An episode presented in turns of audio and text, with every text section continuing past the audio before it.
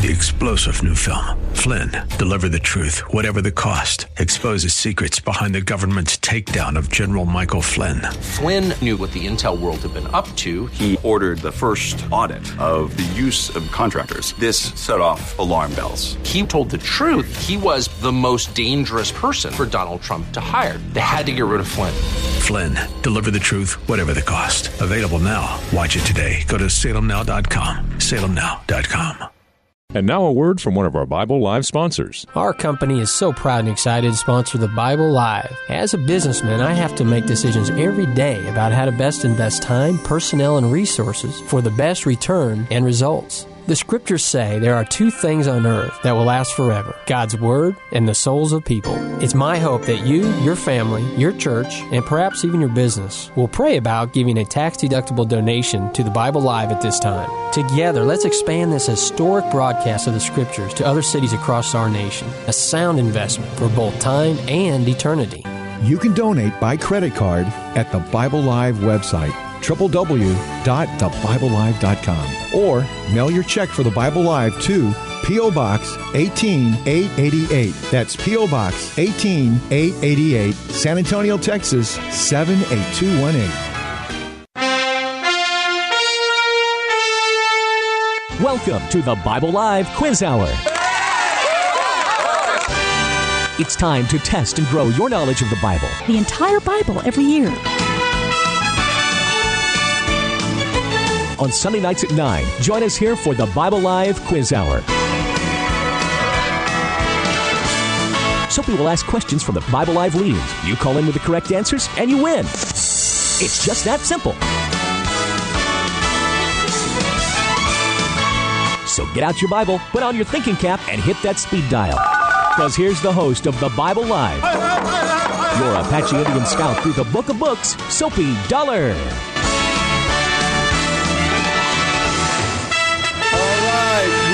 The house. Thank you for joining us, folks, and I appreciate very much Jacob taking up the uh, slack last week. I wasn't feeling too well. Got into Is that, that why you were calling a, me a slacker? a slacker. Yes, he's taking up the. slack.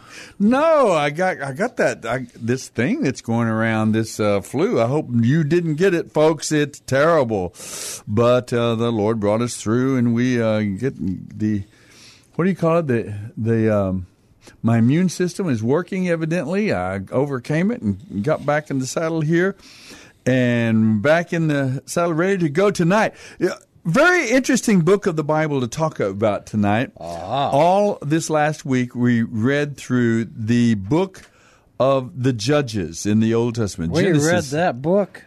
Genesis, Exodus, Leviticus, Numbers, Deuteronomy, Joshua, and then Judges. Now you know if everything had gone properly, Mm-hmm. there should have only been six books in the entire Bible. Really? Yeah. Okay. Genesis, Exodus, Leviticus, Numbers, Deuteronomy, and Judges. Joshua. And Joshua. And that's Oh, yeah. I had see. everything gone properly, we wouldn't have n- never had to have another part of the Bible. I tell you what. If only, huh? If only. Well, but I, I assume that, that that would have been an impossibility. Well, Right? uh, I, I don't mean- know if I can put those assumptions. What do you mean by if things had gone properly? Well, I mean, they entered into the land. They're supposed to follow God's laws, be Yeah. a light to the world, get everybody to say, "Oh yeah, there's only one God, and we're going to do His laws." Everybody's going to be happy.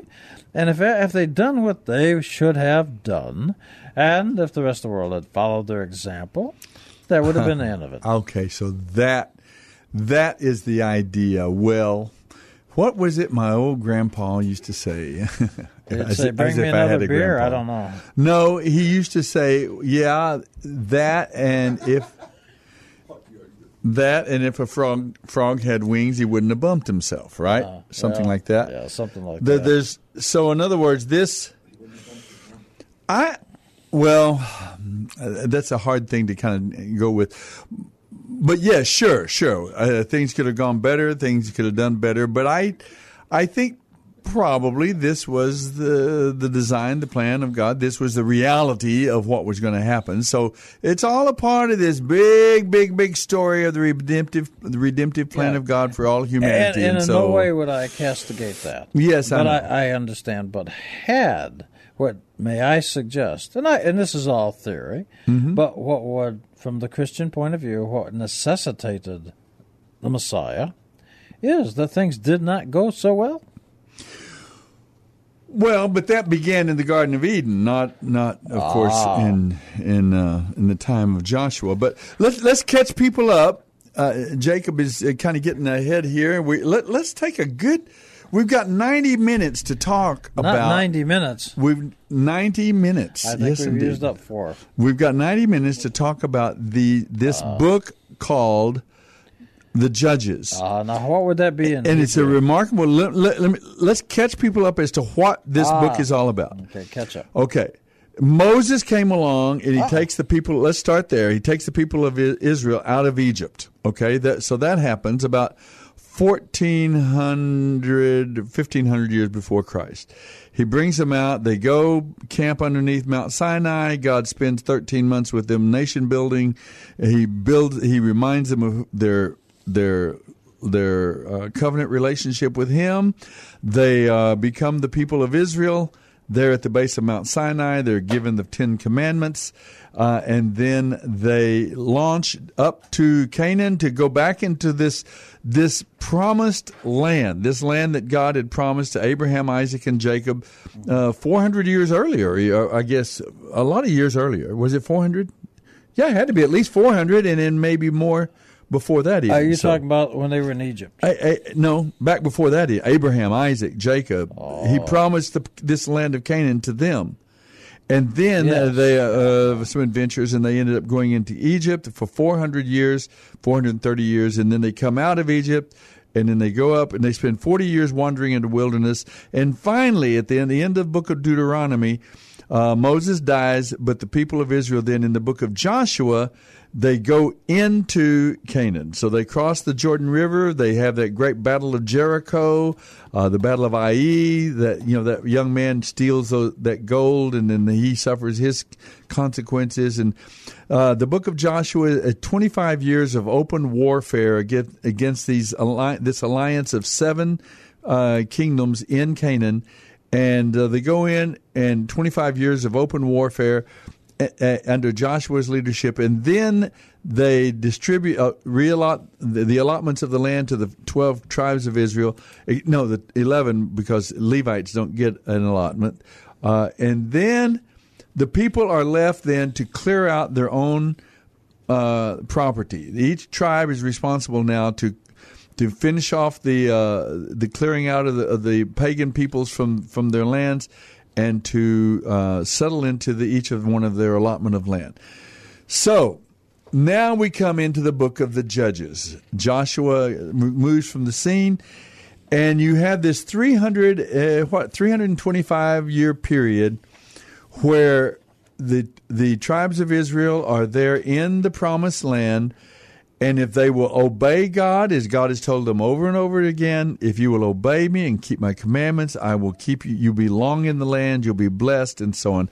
But they didn't do it. They didn't clean out the land the way they were supposed to.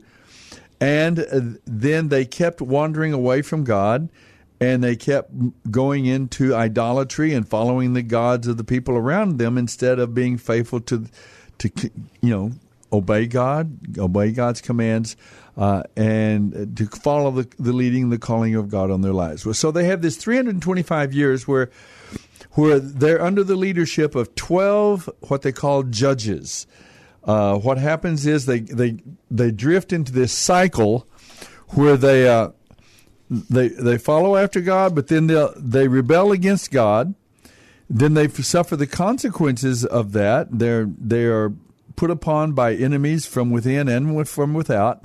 Then they repent of their sin, and God raises up a rescuer. God raises up a hero. One of these twelve Ooh, judges. I'm excited. Tell me who. One of these twelve judges. There's twelve of them in a row. Oh, there's twelve. And so they're delivered from their their uh, persecutors, and then they come into a period of rest, and then it happens again. They go back through that cycle of uh, rebellion, retribution, repentance, rescue, and rest. They do it uh, all these many times now. So they they they repeat that same cycle seven different times in the period of about three and a half, 350 years. And God uses these judges, the, these, they're kind of like heroes. They rise up in a given time, in a given moment. Some of them are very dominant. Uh, the first of them, for example, was the uh, was a, a, nephew of uh, Caleb, uh, in, in, Caleb and Joshua, uh, the first of the twelve judges. Some of them have just a very brief story, a brief moment when they they six carry out long stories, six short stories. Yeah, six long, six short, um, and they but some of them are very long and very complicated, like the the one of, of Samson, the one of Gideon, for example, others, uh, and it just it tells about what could have been, as as Jacob said, if the people had obeyed God, trusted God, followed God faithfully. What's the what's the distinctive factor though between Joshua and Judges? It seems like to me it, the distinct the leadership. Oh, you got it, soapy.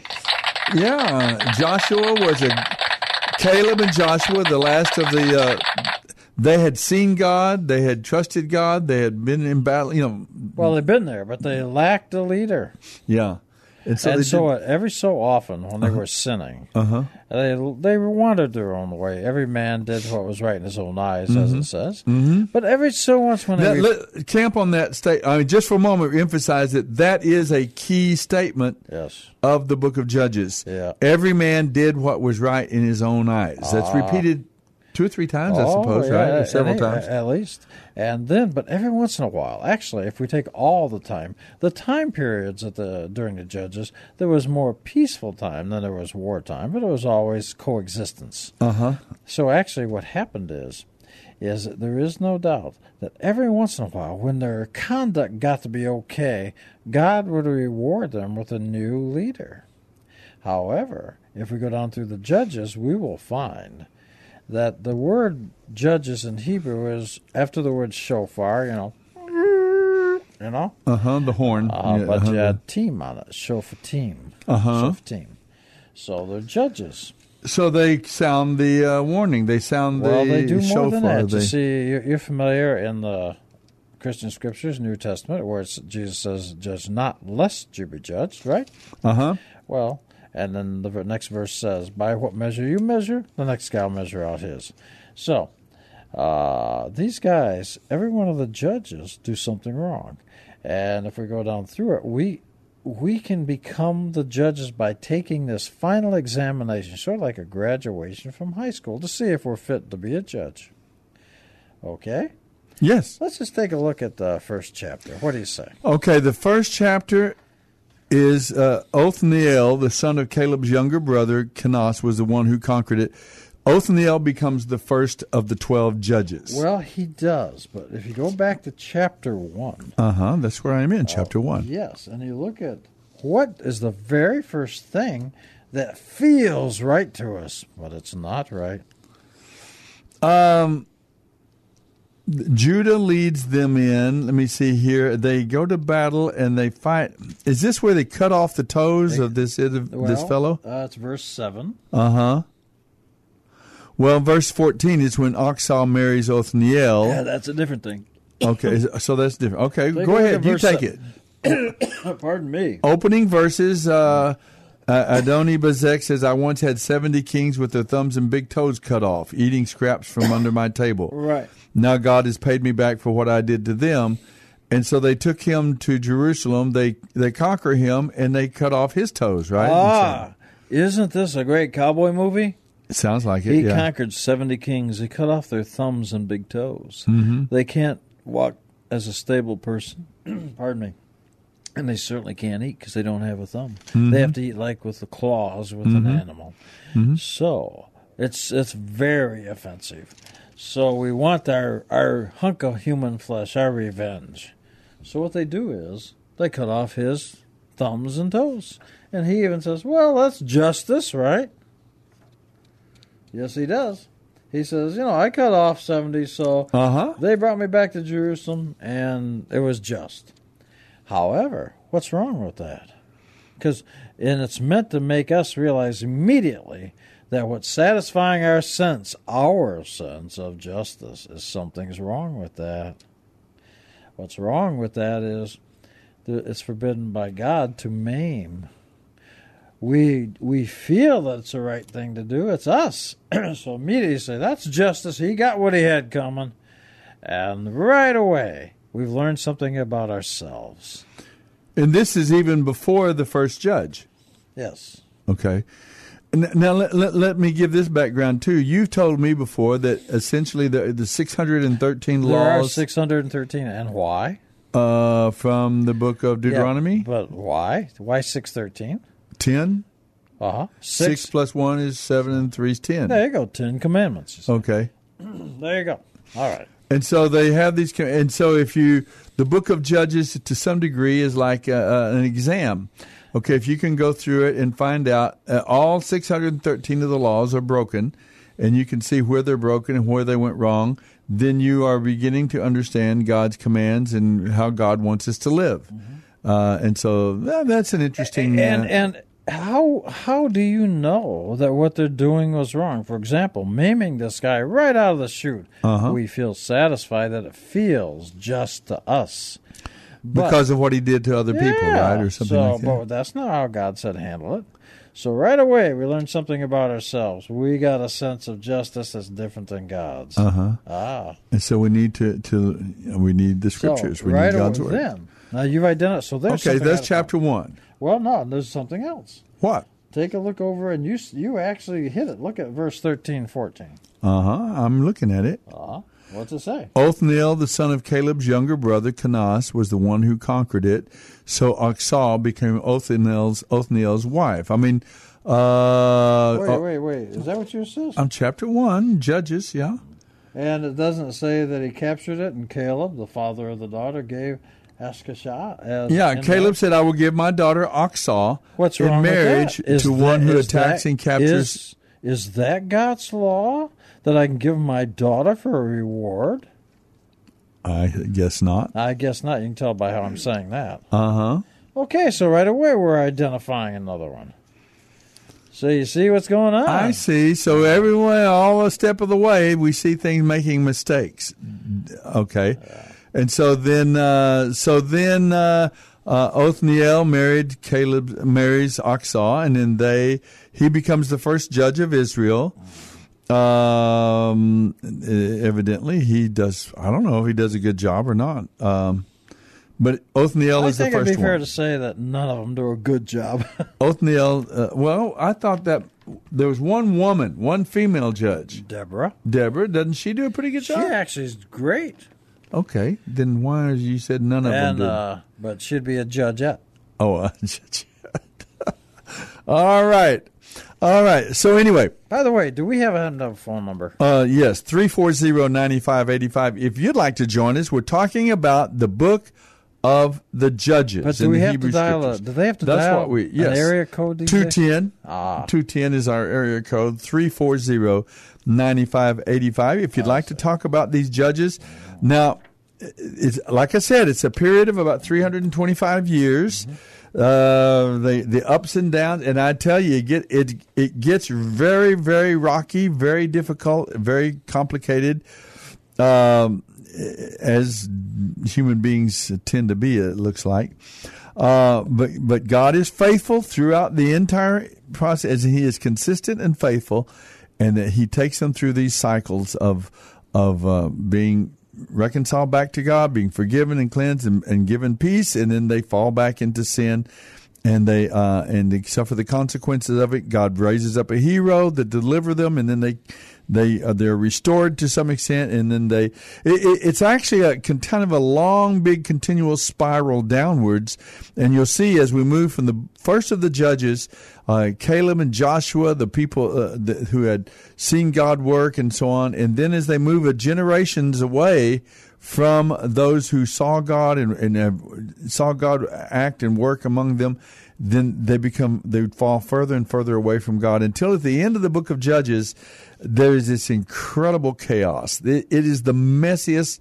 uh, this this woman gets murdered, and and she's her body is cut up and sent around the all. uh, It's incredibly messy and terrible and So if we keep violating God's laws with a small one and we don't get corrected, we'll pick bad leaders. As Abraham Lincoln said, people generally get the leadership they're entitled to. That's exactly right. And so look at, but you know, you said something interesting. Uh-huh. You said that God stuck by his side of the covenant, right? yes, he did. Well, let's see if we can find a verse where he says that. Why don't we look at chapter 2? It's in there somewhere. Yeah, right there, right there. I know it is. Let's take a look at chapter 2, verse Mm-hmm. 1. Now, if you listen Monday through Friday, folks, we read the entire book of the Judges almost this, last week. Wow. So if you're listening Monday through Friday I listen. at nine thirty in the evening, I, I- do too. I enjoy hearing yes, the, uh, the I, scriptures I, I've every always evening. been impressed. Every evening, nine thirty to ten, you get to hear a fifteen to twenty minute reading from the scriptures, the entire Bible every year. And this past week, we we read practically through the entire book of the Judges. So uh, you read about these twelve men. There, there's Othniel, and then this the angel of the Lord. Look at this in chapter two, Jacob. Oh, which where? Chapter 2, sure. The Why- angel of the Lord went up from Gilgal to Bochim and said to the Israelites, I brought you out of Egypt into this land that I swore to give to, for your, to your ancestors. And I said I would never break my covenant with you. For your part, you were not to make any covenants with the people living in this land. Instead, you were to destroy their altars. But you disobeyed my, can, my command. Why did you do this? Now So listen to this. So now I declare I will no longer drive out the people living in your land. They will be thorns in your sides, and their gods will be a constant temptation to you. And the angel of the Lord finished speaking to all the Israelites. The people wept loudly, and they called the place Bochim, which means weeping, and they offered sacrifices there to the Lord. Does it sound here like that God said, okay, the, the, the covenant is off? No, It- he I- no. God never breaks His side. Okay. We we break our side. Okay, they did not drive out the people out of the land. Well, let's be, And it yeah. turned Let's out take a to be- okay. see. There's a famous line here. Okay, okay, where? Uh, that uh, you notice that first of all, is as you said in line one, it says, "I I will never violate my covenant with you." Verse 2 Mm-hmm. Now you must not make a covenant with the inhabitants of the land. So, he said, "Don't do that." Well, look what happens very shortly. Do they do that? Yes. Oh, they do. Mm-hmm. Well, so right away, and then of course, uh, so we, we see we're getting all these violations right away. Mm-hmm, So, but so uh, you, but you know, to be able to identify this, see, you feel things are wrong, but if I say other than your feelings, tell me which law is violated. If you're going to make a judgment on a case, I got to know that you know the law. You see. All right, so uh, listen, take a look, continuing in chapter 2. Look at what it says over here in uh, uh, verse 13. Look what that says.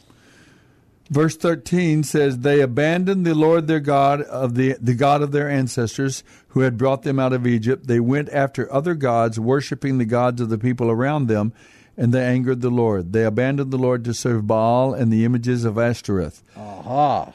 Now, do you know in the Christian scriptures and the Gospels, they talk about Jesus refers to what'd you do? Come out here in the wilderness to see a reed shaking in the wind? Mm-hmm. Talking about John the Baptist. Uh huh. Well, the answer is yes.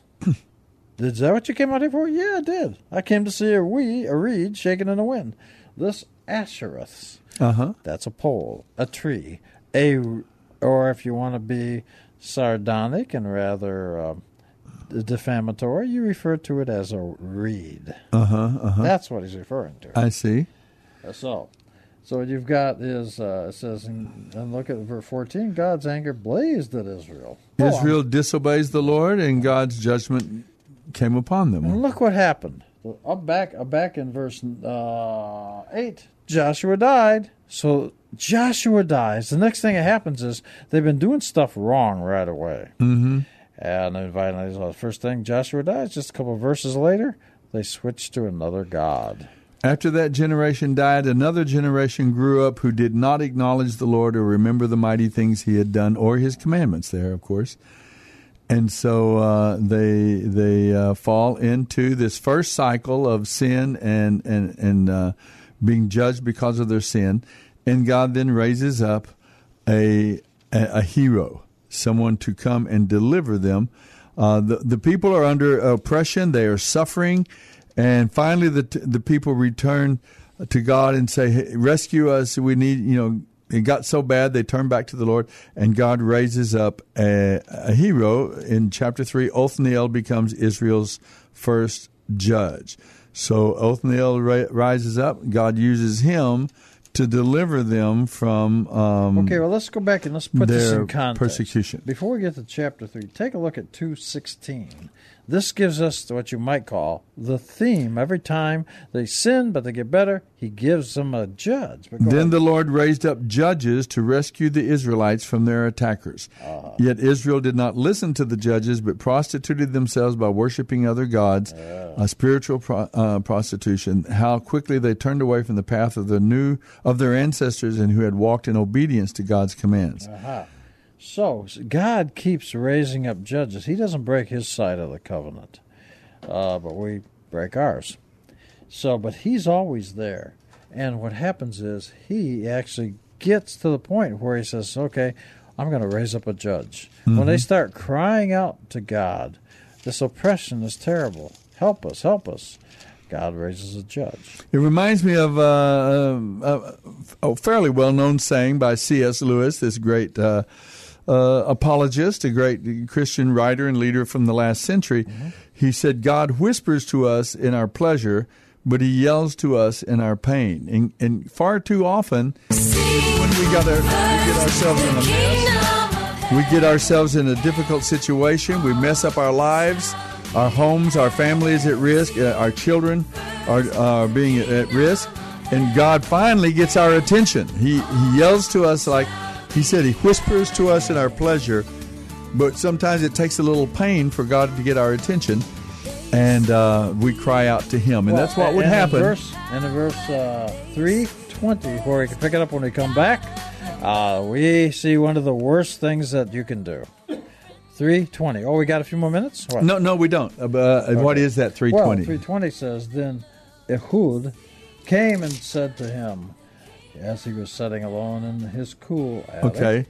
Uh, I have a message for you from God. All right. So we've got Othniel was the first judge. Ehud is the second. We'll come back and talk about Ehud right after these messages.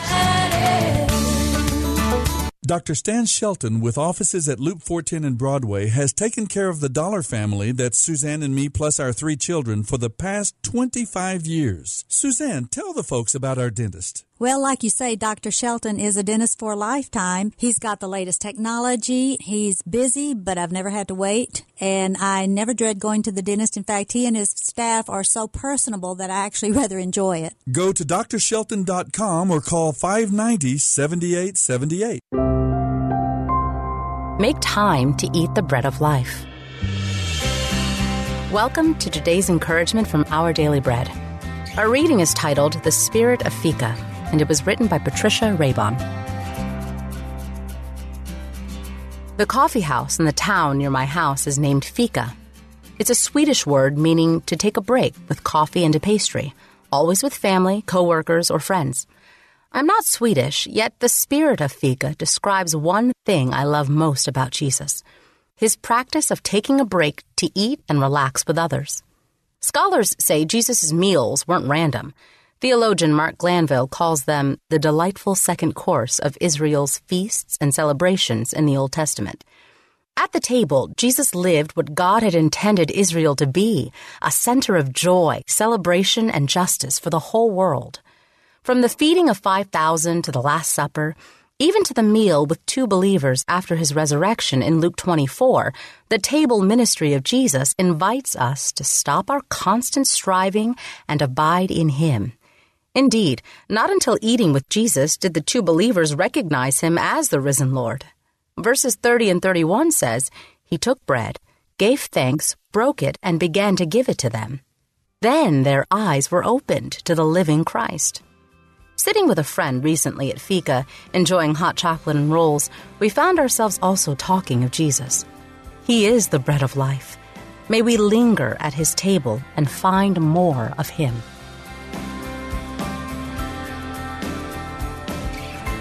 To get Our Daily Bread in print or ebook, Visit getodbtoday.org.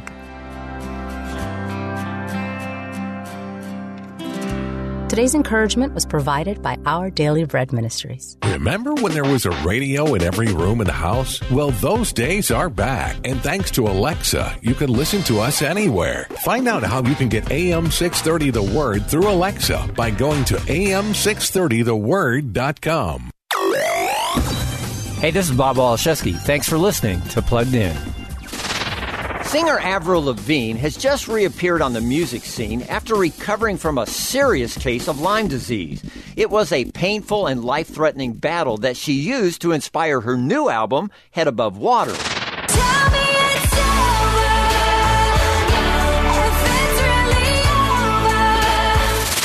There are moments here in which Lavigne reaches out to God, declares her desire to overcome obstacles, heals from deep wounds, and finds new love.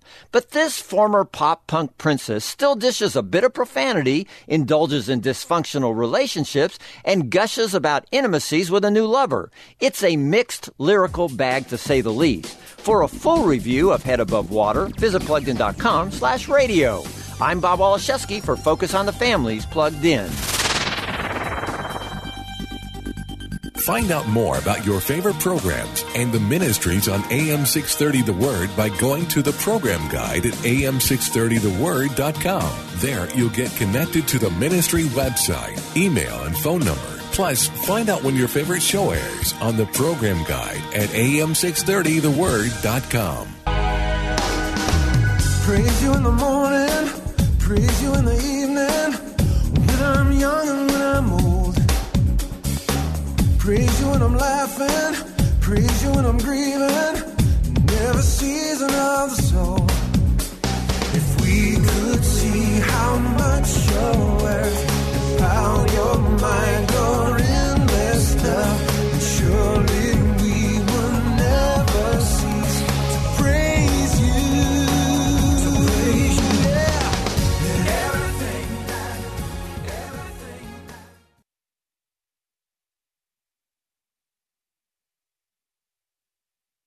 We are here. I was trying to get our little uh, button here to work, but it didn't work. We are back. This is Soapy. You're listening to the Bible Live, the quiz show here on the weekend. Soapy, I apologize.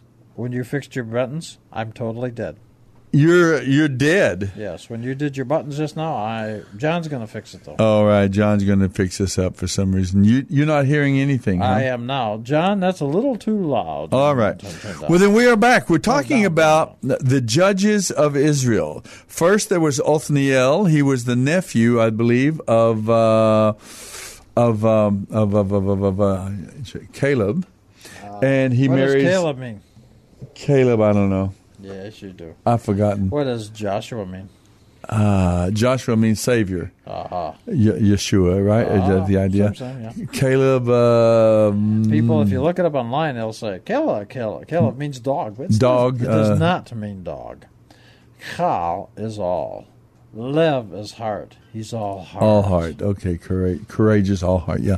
Okay, then we've got, uh, like I said, we started off with uh, Othniel, and now Ehud in chapters three and four. The Moabites. Uh, this we recognize the Moabites. They descended from Lot, uh, and uh, they the Ammonites and the Moabites, and they then begin to persecute Israel, and Othniel delivers. That's them- true, but we were going to visit, remember? Yeah, Ehud. We're going we to were go. talk about 320. Okay, we're going to go back to Ehud. Ehud is raised up by the Lord to to deliver Israel from Yes, the. Moabites, Yes. and so he does it. He does his job. He kills this uh, Moabite king Eglon, and he's a left-handed guy, and uh, he, which Jacob thinks has a significance that he's left-handed. I don't, but the Bible says that. Oh well, okay. Right, because e- even Jesus in the Christian scriptures in the Matthew, remember he says, "I put the goats on my left, I put the sheep on my right." okay, so God's left hand is judgment, Judgment, and his right hand is mercy. mercy. Ah. Okay, so eh, eh, and, And don't you uh, somehow the- Jesus says, "Don't when you're doing my law, God's laws." Uh-huh. He says, "Do not turn to the left nor the right." Why would he say that? I don't know. Yes, what? you do. You tell me. Well, it's because he's saying, do God's laws. You don't go to the left. You don't do something that's more harsh than what God said. Uh huh. And you don't give more mercy than what God said. You go straight down the line.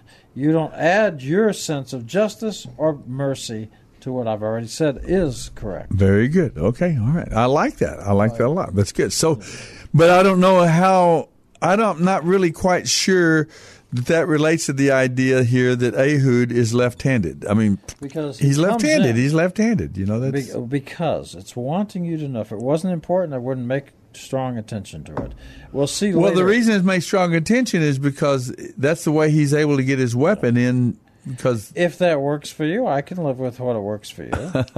okay. But we do know this that even later on, uh, all the guys that are follow uh, one of the, these other kings, they're all left-handed.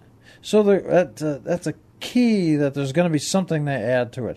The great sin Mhm. that Ehud uh, leaves is he does this. He says, "I God has a secret for you," and so this king Eglon thinks he's going to get a secret from God. Instead, he kills him. That's very satisfactory to our sense of justice. But yet, that's well, one- not necessarily. To me, it's just a story. You know, I'm not emotionally engaged in the story that I guess, Okay. but okay. So One of the worst God things- has raised him up. God has raised Ehud up. To deliver the people of Israel from this Moab, the, the the oppressors, the Moabites. Okay. And so he goes to this king of the Moabites, and he uses this deception Mm-hmm. that God has a message for you. and the king says, "Fine, come and tell me." And he goes close, and he whips out his left hand, he pulls out his dagger, and he Well, let's and he follow it through. kills him. Let's follow it through. Let's suppose you were sitting in the courtroom. Uh, I mean, in the king's courtroom, and a guy comes and says, I got a message from God for you. and then he kills him. Next time somebody tells you about God, are you going to believe him, or are you going to think, this is just a way to Mm, be, get to me? Be a little suspicious, I suppose, Uh-huh. right? So what he did is one of the worst things you can do Uh huh. is do evil in the name of God. That's why, actually, of course, we're all familiar with what's going on in the Catholic Church. Uh, to uh, and and it goes on. It goes on. It's gone on with rabbis. It's gone on with preachers. Everybody. Somebody that uses God to do evil is doing one of the greatest sins. Why? Because you're doing evil in the name of God. Is that the idea behind um, the first commandment of the not using not the first, the second commandment, not using God's name in vain? Uh, that- third or fourth, whichever third, it is. yeah. Okay. Um, is that the idea behind not using God's name in vain? Part of it, yes. Uh-huh. You cannot do evil in God's name. Would you like me to elaborate just for a second? Please. Okay, I'll take that as a please. Uh, okay, so the and I'll, I'll try to put it in the proper order, ending, ending at the most dramatic. Okay, let's suppose that God said, "I want you guys to make like a, an altar for me. I want you to do it this way." So I take what's supposed to be used for God in the Bible, but I apply it to a different God. So I've taken God's way of being worshipped and applied it to a different God. That's not good. The second way is I take something that a different God is said to worship that false God with, and I take his method of teaching or worshiping him, but I apply it to the God of the Bible. You see the the converse? I get it. Uh huh. Now the worst one is you make an idol who has his own laws, and you've totally created your own God, your own idol, and you make up your own laws. That's the worst. And there you shall not use my name in vain. Okay. So it is. It, it is part of that idea of doing something in the name of God, but Sure. okay. So, uh, uh, so Actually, what's interesting, it says, "You shall not." Uh, it, it may capture the d- drama of it. You shall not carry my name in vain. Mhm. Carry, ah. okay. So Ehud does this. Uh, at the same time, he though, supposed to rescue Israel. yes, and But he does, right? He's choosing. Now listen carefully. This will start making sense. Uh-huh. When Jesus says in the Christian scriptures in the New Testament, the Gospels, I should say, I'm searching for the word there. Uh-huh. Um, he says, "Don't go to the right or to the left. Don't add to what I said do, because you're adding your harshness to justice." You're adding your mercy to what I said is mercy. Go straight down the line. And so the key is that Ehud is coming and he's doing it with his left hand and he's using God's name. So he's going to the left. And that's what the idea of this ancient story is supposed to mean. Okay. That he's adding what he thinks is justice on the way to do it, not God's laws. And this entire story of Judges is supposed to be telling us that we're not obeying God. Okay. And I'm going to say this. Are you ready? This is going to be a hard one. I'm ready. Okay. Um, this is why we go wrong in America and other places Mhm. because we are not familiar with what's wrong in Judges. And you will not know what's wrong in the book of Judges unless you know God's laws and what he says is right and wrong. That's the point. And we come to these absolutely absurd, terribly, incredibly stupid things that we do, thinking we're doing the right thing, thinking that the killing of an innocent child in the womb, for example, is a solution to anything. How could we ever think I want that? I got to be careful with this, but I Uh-huh. will tell you something. You know the Twin Towers, Yeah, and you know they were destroyed. in New York. Uh huh. In Okay. What, what year? 2011. Yeah. Well, okay. 2001. I'm sorry. I mean 9/11. 2001. A- actually, thank you, John. You saved Soapy. um, yes, 2001. What year? What anniversary of that is that in the Bible? September 11th. Is that Uh, what you mean? September 11th. You, you're coming closer. There's a Hebrew word for it. Actually, we had a very nice little lady that called us last week named Mary, Mhm. and she was asking about Shemitah. Shemitah is the Hebrew word for year of release or return. Mhm. Release is probably more accurate. And it is, believe it or not, the seventh time of the seventh Shemitah is when those towers destroyed. When they were first dedicated and built was exactly what you would call the year Jubilee, Yovel, but it's Jubilee, Mhm. and that's 2001. When were they f- opened up for business? Exactly 50 years earlier, and that 1973. And guess what? That's the year that America declared abortion was legal. Whoa! Want to tie that one up? yeah. that'll give you some goose pimples. Well, uh, all of these, Jacob. It, it- but I don't know if anyone anyone is listening across this land. I mean, uh, I, I know I, I know a couple people are listening. a few. uh, but but what I'm saying is that we we doing these things. uh, The killing of an innocent child in the mother the, that should be the safest place in the whole universe is for a child in the womb of its mother and the protection and provision, and yet we've made that. Uh, it, it just blows my mind, and that's just just just one. That's probably one of the most egregious of all these terrible things we're doing, but. We're doing the same things in our own country and land in our time that the people of Israel were doing here. They're breaking God's laws and expecting a different It- result. It's a really, really, really tough thing, and I just want you to. And I'm I'm not saying this is justified, but I Uh-huh, am uh-huh. saying this. Let's suppose that we have a situation where a woman's pregnant; she doesn't want the baby, and so the court has to wrestle with this, the Supreme Court, and they say, well, we can't make her a slave and make her force her to give the baby, and so they have to make the decision that the baby itself is not an independent, full human being, not a life.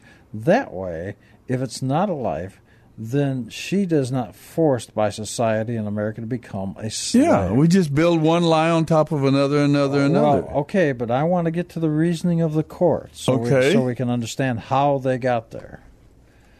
So they're saying, look, we can't force this woman to have the baby. Now, if that's an independent life, then Who says they can't do that?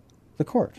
I know you said the court says we can't force the woman to have the baby. Right. And I'm saying, who says they can't say that? Well, because uh, because slavery is against the law in America. And if I tell this woman, I don't care if you want to kill a baby and you don't want the baby, you're pregnant. By God, you're going to have that baby. But you can tell the woman you can't murder the baby. That's not considered murder because they don't classify it as a human being. Uh, yeah, but that's You just like them that? deciding Okay, you that. don't like that. I don't like that. Yeah. But I'm just giving you the rationale I, and the I get it. Yeah. So it's important to understand if you're going to have a conversation, even if you're against it, that you understand what the other ar- argument is. So that's what they're saying. Now, I'm going to say this.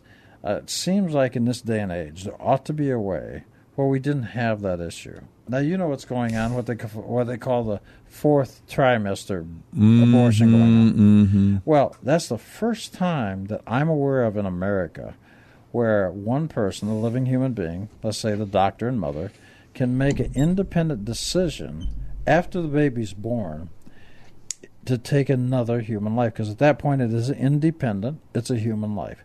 I'm not aware that privately, in private administration between a woman and a doctor, they can say, well, mm, I realize the baby's born, but we've changed their mind and do what they call they're calling fourth trimester Mm-hmm. uh, abortion. Now, here, uh, so even if I agree with you, it just seems like there ought to be a way to prohibit the birth from happening in the first place, i.e., birth control. But here's what I want to say. Would you agree with me? And I hate to get sidetracked on this, but it actually ties into the book of Judges. Sure, it Because you does. see, I'm talking about the Supreme Court and how they reasoned. And this is called Judges. That's why it's called Judges. You're a judge. Mm-hmm. So slavery is against the law, right? So we can't have a slave. We can't force a person to do it. At the same time, we don't feel comfortable with it. So, and I would say, so we ought to find a way where the birth doesn't happen or the pregnancy doesn't happen. But would you agree with me as to this part? That at least it took at least two parties, the man and woman, to get her pregnant. Oh, sure, of course. Now, then, then an- answer me this part then. If indeed each party played at least the 50% role, I think we Mhm. would agree, why is it that the woman has to take a 100% of the consequences? She uh, has to make the decision to carry the uh, child to birth, maybe be a single mother all of her life, or terminate it and have an abortion. It's a 100% on the woman, and yet we agree that each party was the perpetrator that got her pregnant. I want a law that makes the man suffer some type of consequence too. I don't think the men should be an alley cat that allows the woman to get pregnant because both parties are involved. Well, why is the woman has to take a hundred percent? Let's find out who the guy was and let's do something to him. I don't know. Uh, maybe if, I actually you're not going to believe this. I actually know a guy that he was sentenced uh, by a federal judge, and uh, he has 21 children, not married to any of the mothers. And uh, the judge actually said to him, he said, you know, this guy's an older guy at this time, and he said, and the judge said, you know, you have 21 children, you probably don't know their sexes, their names, their dates of birth. Yet you've got 21 women out there that had your child, and you have no connection to them. And the judge actually said that, and the judge was right. I think at that point, I, I can't. I got to tell you, if the woman's all those women got to go through it, I think I can live with castration. You know, with his country. Well, with his, not me. Yeah, I had nothing to do with that. I get that. What well, I'm uh, sure, okay, that comes into it and all, and, and I'm agreed that I, I'm trying to find a just justice. justice. I agree that, that the man should be uh, bear part of the responsibility and part of the consequences of that sin. John's holding up a What- sign that says vasectomy. What I do say for sure, though, is that the killing of an innocent human being in the womb is uh-huh. not a solution to anything. All right. That so that that should be off the table. The, the, you know, you the woman did participate willingly, voluntarily participate, and this child. There are thousands and thousands, millions of people, couples looking for a child. They want to own. They'd love to have a child, but they can't. There, there's uh, uh, adoption. There's all kinds of. uh, You know, I was one. I was born out of wedlock. Get passed around.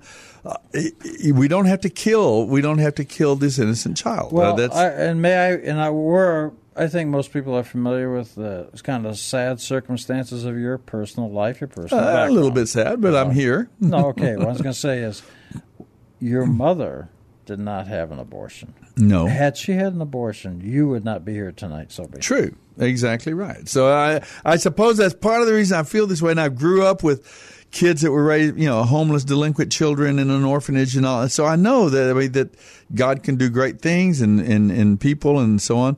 Uh, but but killing the innocent child, how we ever saw that as a solution. Uh, it it kind of begs. I mean, it just makes sense of this book of the Judges in the Bible, we, we look at these people of Israel in the book of Judges and we think, man, how terrible they were, and how oh they how Well, the terribly reason wicked that, see, they were, getting and so to on. my- to really to the point I was hoping to make.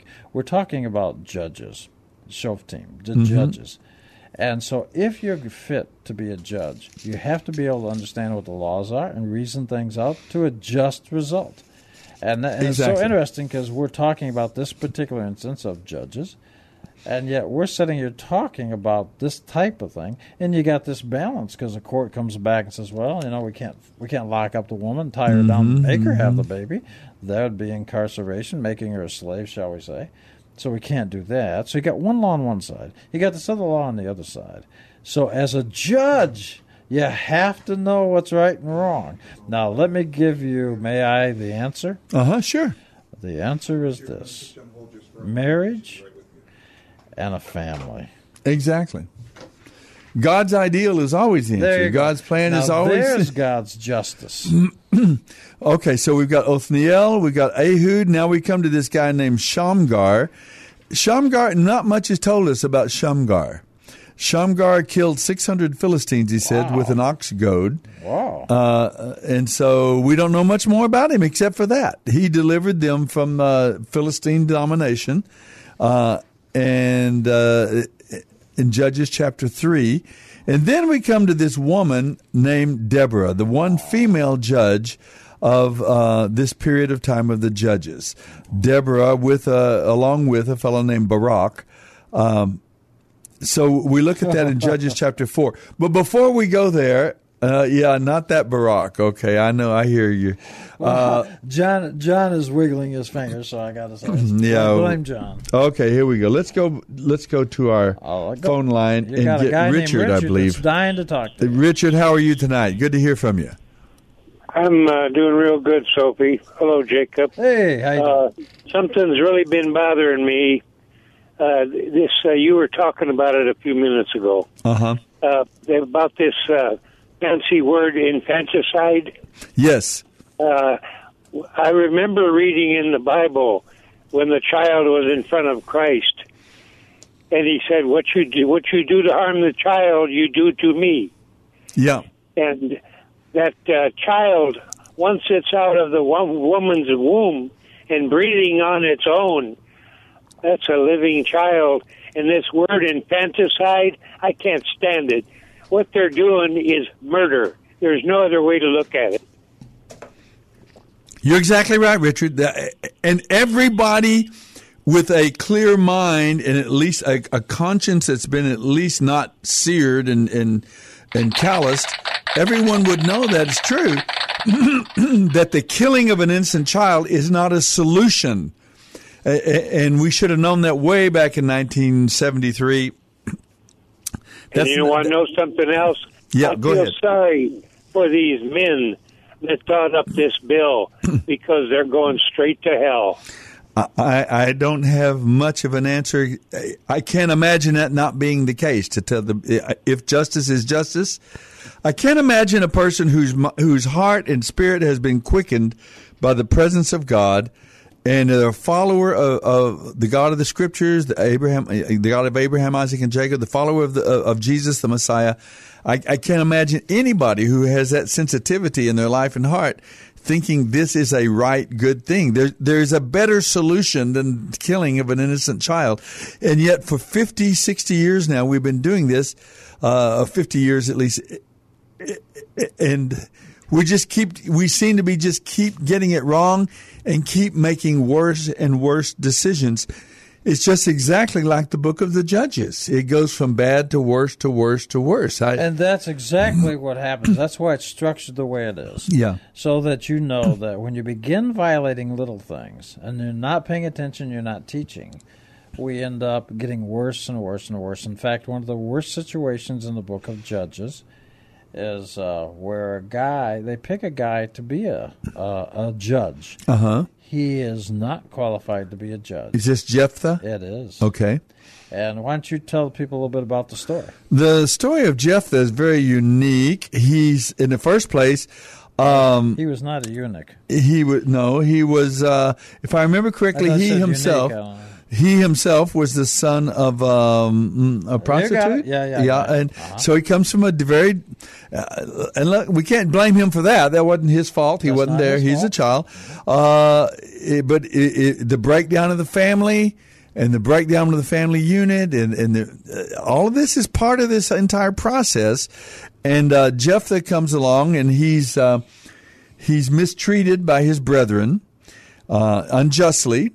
He's ostracized, and then he, but he is gifted. He is a great warrior. And so then they come up and they find they need him because the Ammonites are uh, persecuting them. The and so, Ammonites, yeah. The, but here's the catch. Uh-huh. What did he? What made him a great warrior? oh my goodness, I don't know. He's I a just- thief. He's a robber. well, yeah, but He's got great talents because he can kill people and rob. Right. Let's make him king. We'll make him yeah, judge. yeah. And he and he's evidently he's a leader. Uh, he, people follow him, so he has uh, men that follow him and so on. And uh, so anyway, they ta- they hire him uh, because of his uh, warrior skills, and he delivers them from the Ammonites. And then he, uh, uh, as part of that, then he makes this rash vow that when he returns from the victory, the first thing that comes out of my house to greet me, I'm going to sacrifice to the Lord. And it turns out to be his daughter, his teenage daughter. Now, what? Let me ask you. what is going on? What laws, just off your top of your head, would be violated with that? A rash vow? Uh, well, okay, uh, let's go. For one, uh, that's one. Uh, uh, what law? What law? What law? That he has to keep that promise? Uh, Okay. he made a vow to kill the first thing that comes out of his door. Uh huh. What do you think? A sheep was coming out of his door? A dog, a I cow, imagine. a dog. He knows a human's coming out. So it, he is, and it's his daughter. It's his household. Yeah. Now, okay, so that's a why is it called a rash vow? Is because wait a minute, wait a minute, wait a minute. Even if I did something stupid and rash and say I'll kill the first thing that comes out my door because God oh, will be pleased with that. oh no, we're out of time, Soapy. Yeah, but go ahead. Get, Anyway, so the point is, is that you gotta you gotta know if you're a good judge. How would I get out of something that's rash to kill my child? I don't. I'm not fit to be a judge. And it's what's another law? The guys that put him in office, they didn't know how to consult with him and get people to teach him the law to say, no, you know, you don't kill your child. This is how you get out of that kind of a crazy rash vow. So both the people put him in office and him. So you got all these laws being violated. All right. Well, we'll come back and talk Okay, about thank you, these 12 judges more. Uh, particular, yes, Richard, thanks for calling in. We'll talk about Deborah. We'll talk about uh, Jephthah. We'll talk about Gideon, Samson, all of these judges, and we'll continue our conversation. And with you, 210 340 9585. 340 9585. Don't go away.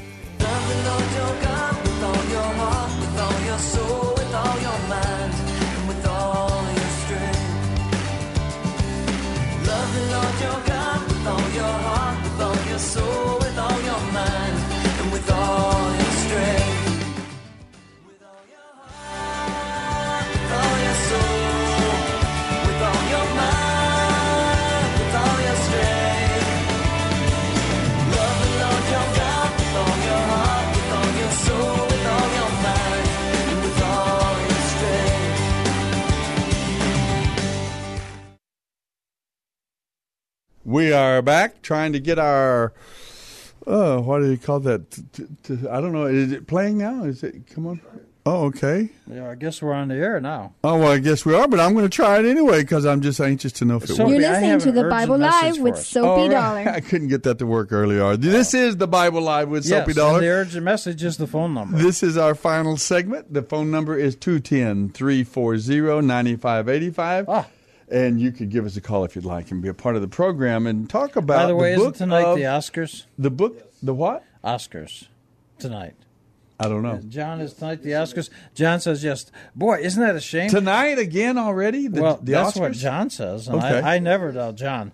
But I will say this: Aren't you worried that we're taking too many listeners away from watching the Oscars? Oh, I'm, I'm I'm guessing we are. I'm sure we're emptying the.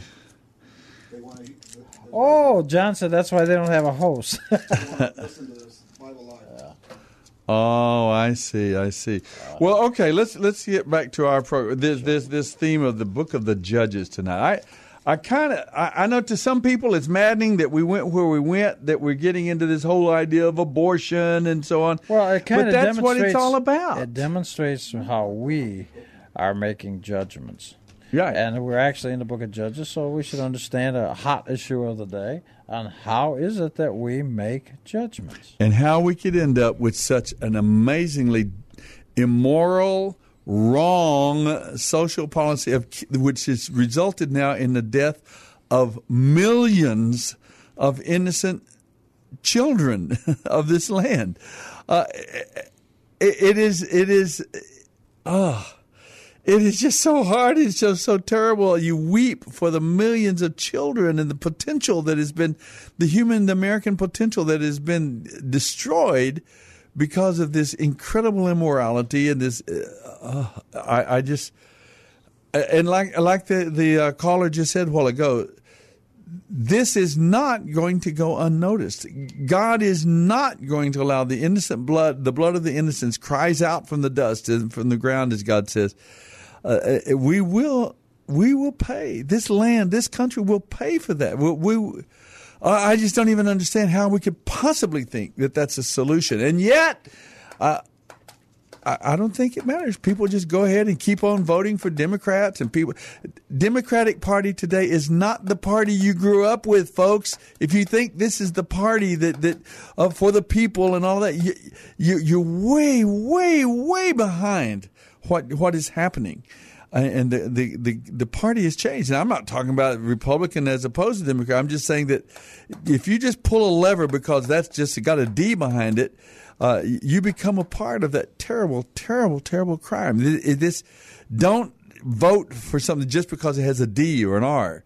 Uh, we have to vote on basis of what God says, God's laws, God's rules, God's moral laws.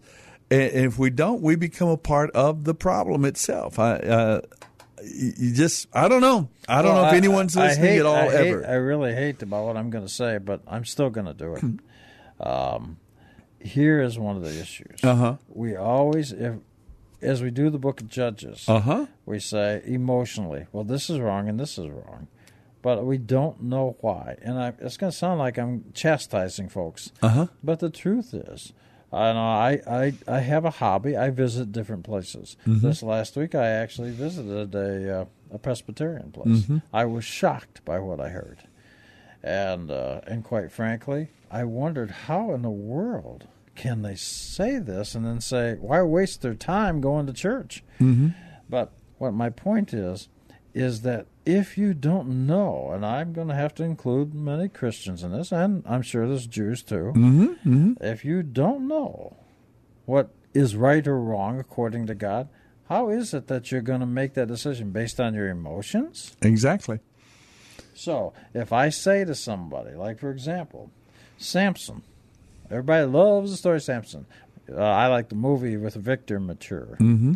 Actually, when I was in uh, Italy a couple times, I used to eat at the restaurant where he ate. Mm-hmm. And uh, In his honor, yes. Indeed. well, I don't know about his honor, but it was certainly good food. At any rate, uh, but um, what's fascinating to me is is that there are stories in the book of Samson. We know he's a great, strong guy, and you see these stories are so skillfully structured. We're teaching this guy's got strength. But where's his insight? Where's his morals? He goes after this woman that's not Jewish. Doesn't she doesn't have to be Jewish, but she ought to follow God's laws. Mhm, Her name's Delilah. What does Mhm. that mean? I don't know. It means of the night. Okay. Ah.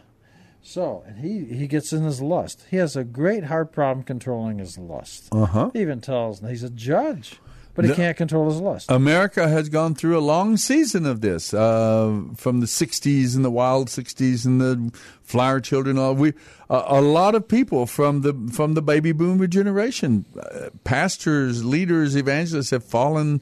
Uh, we've had a long season of, of immorality, sexual immorality that has that has kind of fed into other.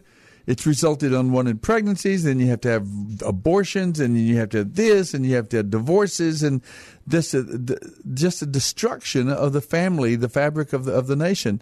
uh, based on the idea of lust out of Hollywood. We we take romance and love from Hollywood's description and definition instead of uh, the definition of Scripture of commitment, of loyalty, of faithfulness, of purity. And we, we just Can I ask you a hard question? Go for it. I'm going to put you on the spot. Okay, I don't how mind. Do you, how do you know what purity is? How? I would say from God's word. Ah. So, okay, let's say that is God's word. I'm certainly not going to dispute that. What law is about purity? Uh, thou shalt not uh, commit adultery, for one, I suppose, right? And uh, honor your father and your mother, the the home, the family. Now, the I didn't mean to put you on the relationships. spot, but Uh-huh. but in all fairness, this this is one of those things that has troubled me.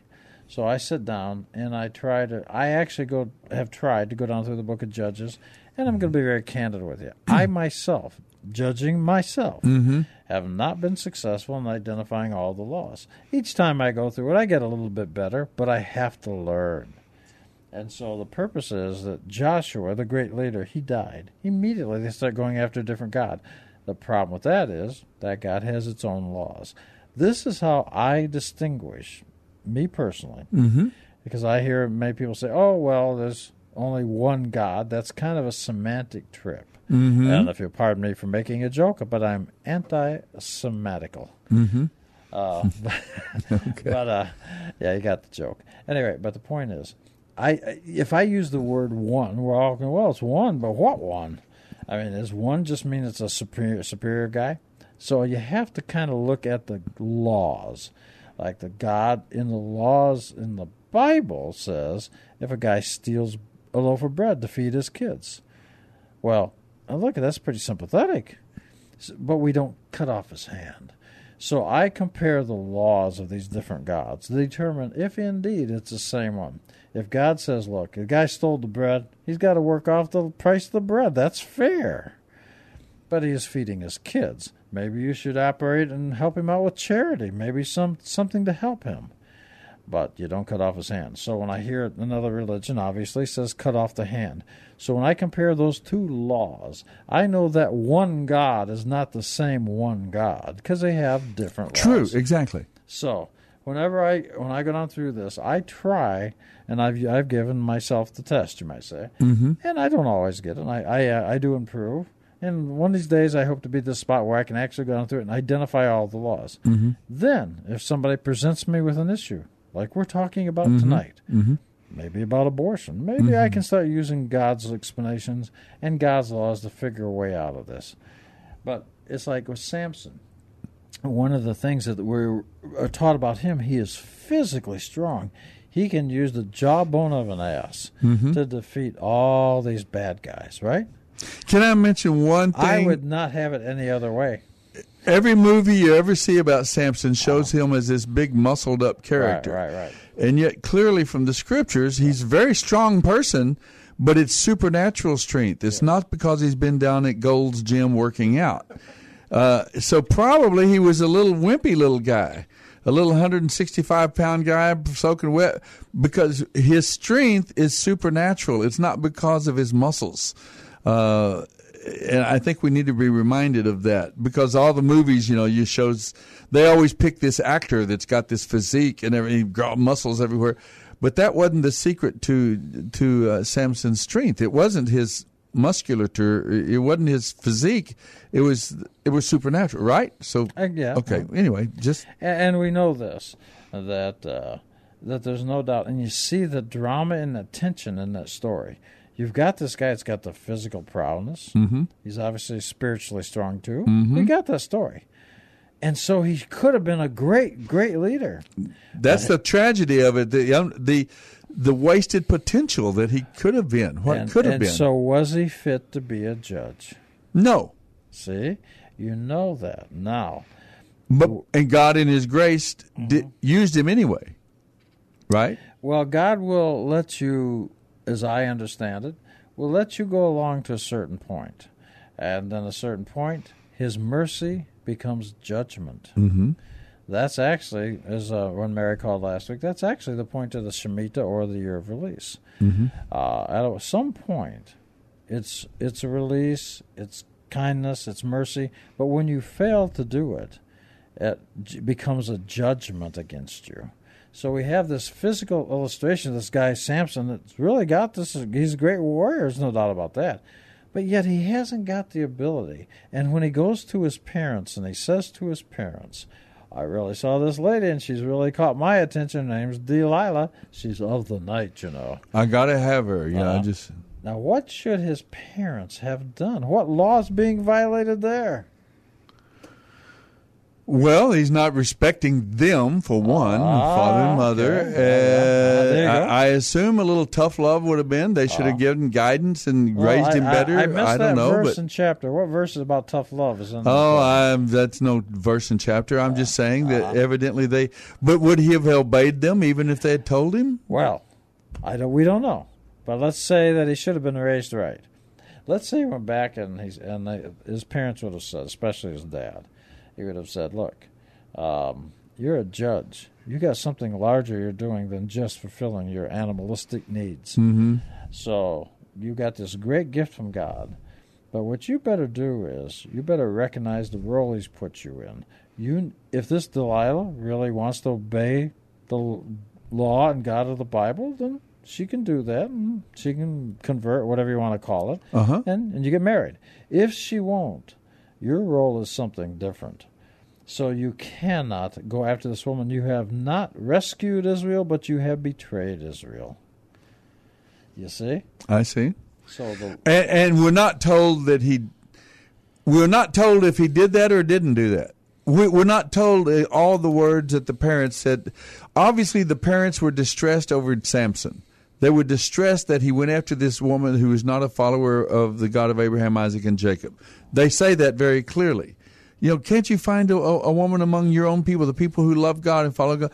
Can't, and he says no. Well, so he does go back and ask them. Uh-huh. So they began to go bargain for him. So Mhm. they're not good parents. okay, And he certainly is not honoring his mother and father. right. And then at the very end, we have the illustration. If we start thinking physically, he's lost his eyesight. He's Mhm. lost his sight. But when he lost his physical eyesight, which is, and we've been talking about his physical strength, Mhm. And his lust uh, Right. by uh, uh, seeing these women that he thought were pretty Right. and wanted It- them. he- what? Yeah, and I I uh, I knew a lawyer did a case against a lawnmower one time, and he made the argument to the jury. Ah, what's going on? It's only a quarter after ten. That can't be right. Come deliver us, John, from this interruption into our. John, what happened? All right, we're not ready to leave the program yet, so we'll have to wait for that. To, uh, we've got ten more minutes uh, to talk Uh, about. uh, Okay, keep going Okay. about. All right, so you're right. So what was, as I said, uh, the lawyer made the argument to the jury. You know, he walked. He said this guy was staring at this woman, and the lawnmower put his eye out. But God left him one good eye to view good works. You know, don't no more lust. So it, what was causing him to sin? His lust came through his eye. His Uh-huh. eye was taken from Uh-huh. him. So Samson then, now that his, he can't see, he's able to fulfill part of God's laws. And of course, we know he brings down the uh, himself and, and several people. The temple of this false god Yeah, that where temple he's of yeah. the false god. That's what he's supposed to do. And his eyes was where he drew in the lust. But you know what's interesting? This is one of the very few instances in the Bible where somebody committed suicide. yeah.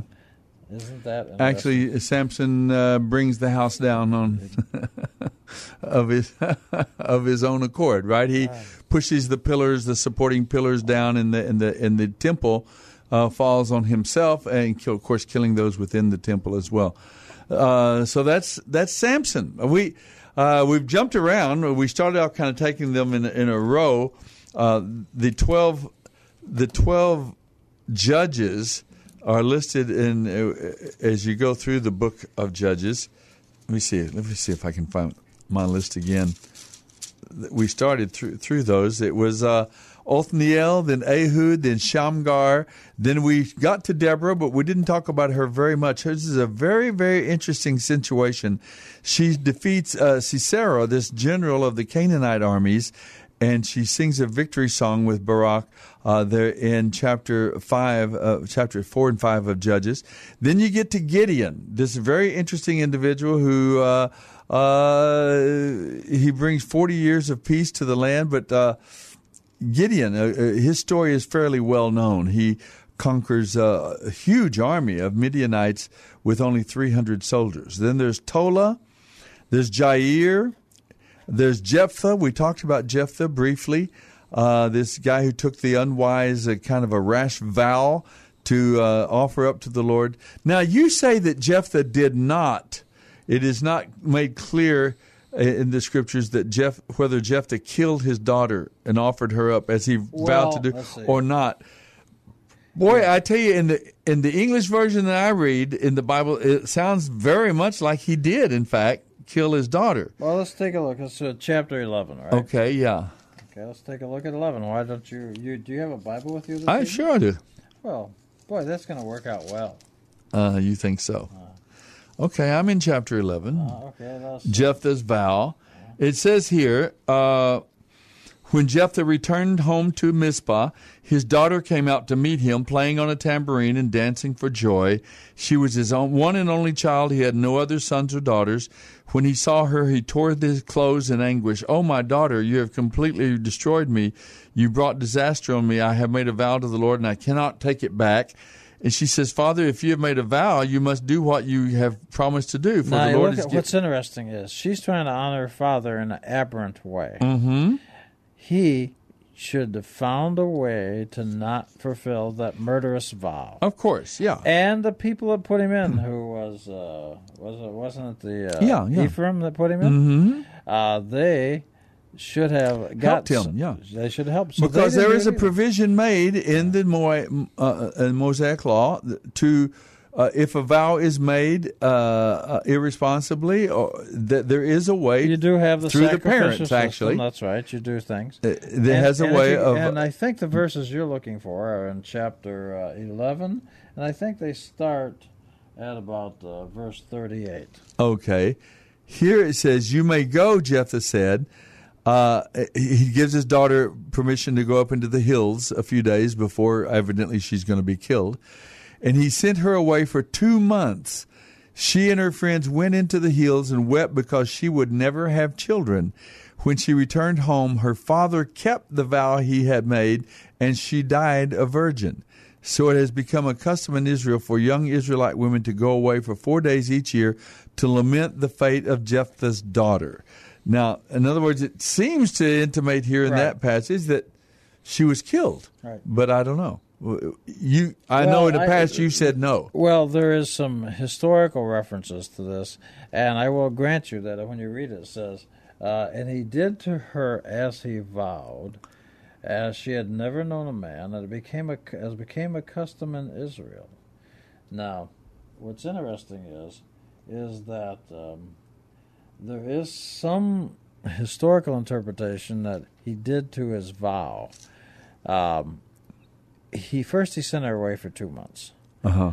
Uh, now we know. So the only two options are when she came back, he killed her, or when he came back, he didn't kill her. Now he did his vow. Does that mean that he fulfilled his vow by getting Killing out her? of it, killing her, or getting out of it? Hmm. And so they became. There was a tradition that in honor of this rash vow, that all the daughters would go. Now, why would the daughters want to create this eh, this ceremony where they'd go out in and reenact what happened to her? Uh huh. I don't know. Four days a year. Mm-hmm. To lament the fate of Jephthah's daughter. Yeah, and so it leaves it there. So we're not told. But I, I do remember. I recall in past years we've talked about this passage, and you've you've said that there's some understanding of Scripture that she, that he did not.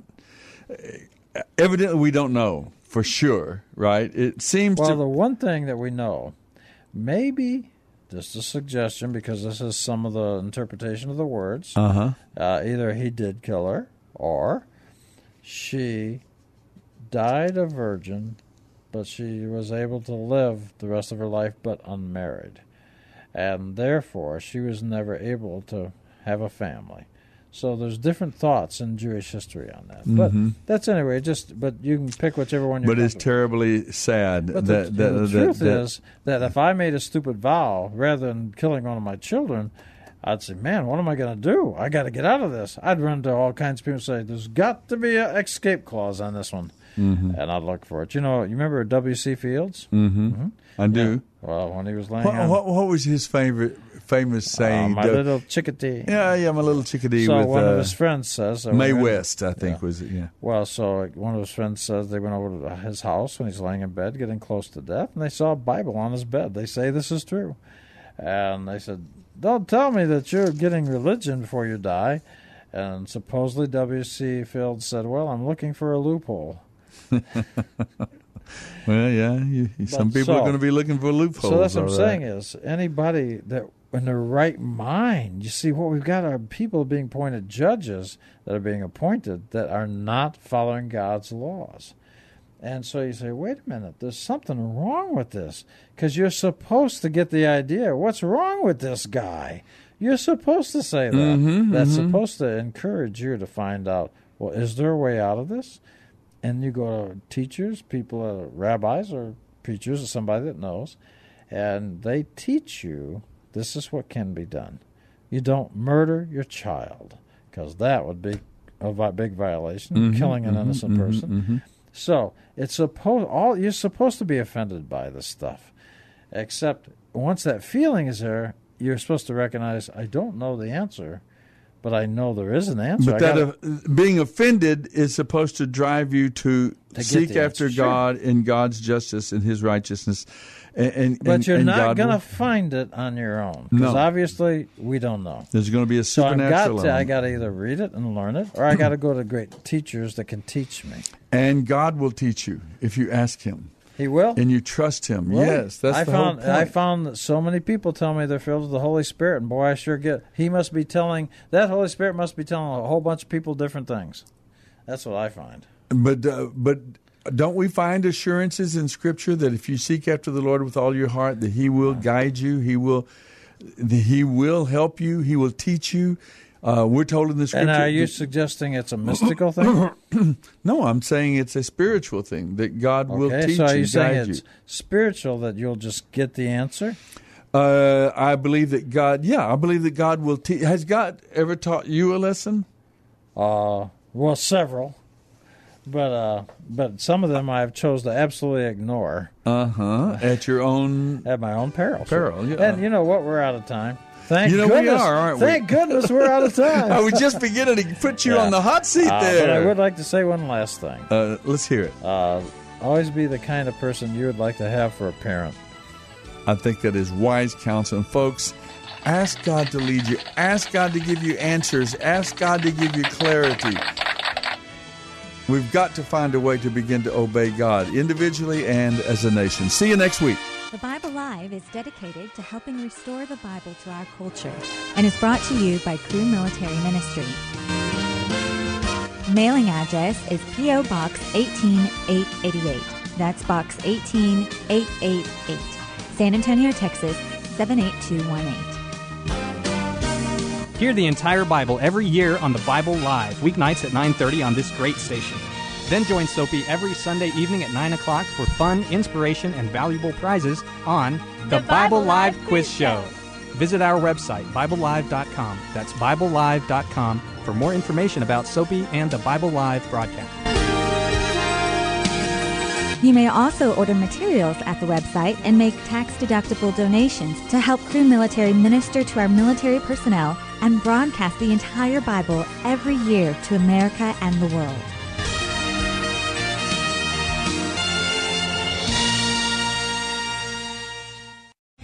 Three star general Michael J. Flynn, head of the Pentagon Intelligence Agency, knew all the government's dirty secrets. He was one of the most respected generals in the military. Flynn knew what the intel world had been up to. He understood its funding. He ordered the first audit of the use of contractors. This set off alarm bells.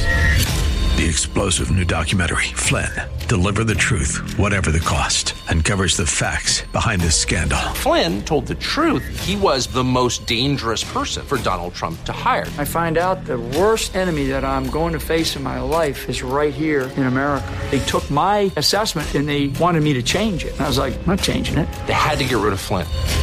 With in depth interviews, archival footage, and never before seen personal records of the man behind the headlines. I just felt like I was drowning. Flynn, deliver the truth, whatever the cost. Available now. Watch it today. Go to salemnow.com. Salemnow.com.